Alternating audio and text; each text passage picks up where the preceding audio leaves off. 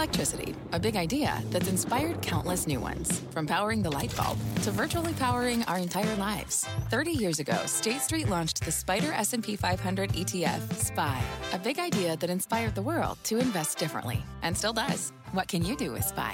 Before investing, consider the fund's investment objectives, risks, charges, and expenses. Visit ssga.com for a prospectus containing this and other information. Read it carefully before investing. SPY is subject to risks similar to those of stocks. All ETFs are subject to risk, including possible loss of principal. Alps Distributors, Inc. Distributor. Hi, I'm Kelly Evans, host of CNBC's The Exchange, and here's what's on my mind.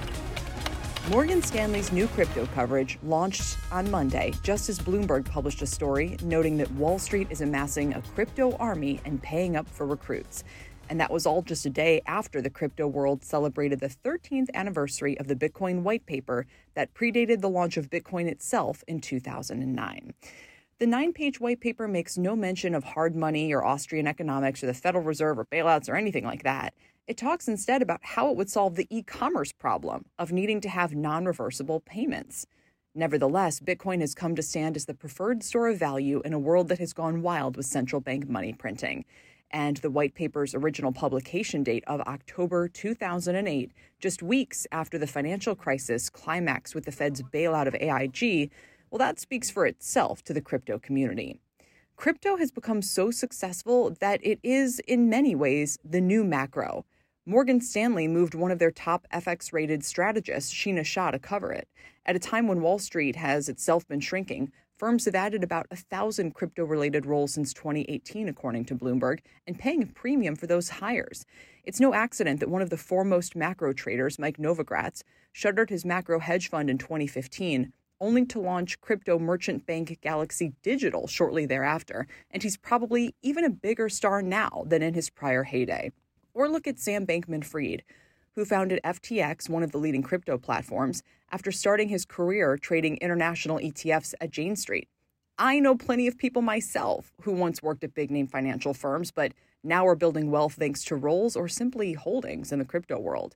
You look at the raft of hedge funds popping up to run arbitrage trades and things like that on Bitcoin, and it's so reminiscent of what hedge funds used to do in the dollarized world 15 years ago before too much competition and heavy government interference drove all the returns away. We've talked before about how Yale researcher Gary Gorton recently came out with a paper called Taming Wildcat Stablecoins, comparing crypto today to the wildcat free banking era in the US in the 19th century. He didn't mean it as a compliment, but for many who now feel stuck career wise in the boring macro world, that's exactly the appeal. Crypto being one of the last frontiers now to experience the excitement and fatter returns of the wild, wild west. A final point there will be much desire, especially among crypto purists and hardcore Bitcoiners, to scapegoat Wall Street and the next crypto collapse. See, they ruin everything, they'll scream. But it's the crypto community itself that is currently creating the leverage machine that now risks collapsing, as longtime Bitcoiners like Caitlin Long of Avanti Bank have been warning.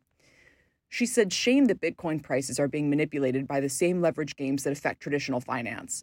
Long has not been happy with the Bitcoin futures ETF launch, the leverage games platforms are playing to generate massive yield, and the fact that, as she says, only 80 billion of US dollar deposit capacity supports an industry with 2.6 trillion dollars in asset value, thanks in part to stablecoins.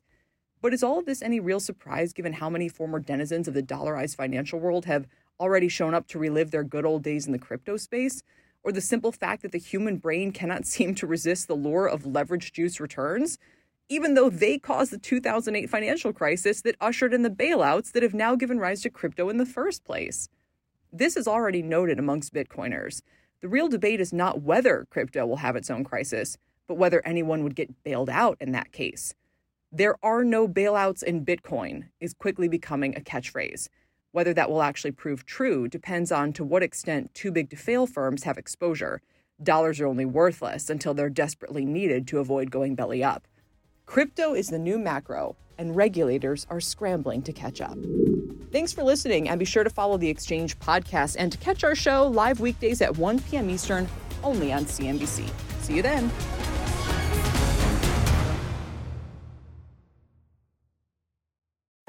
What's on the horizon for financial markets? At PGIM, it's a question that over 1,400 investment professionals relentlessly research in pursuit of your long term goals. specialized across asset classes, but united in collaboration.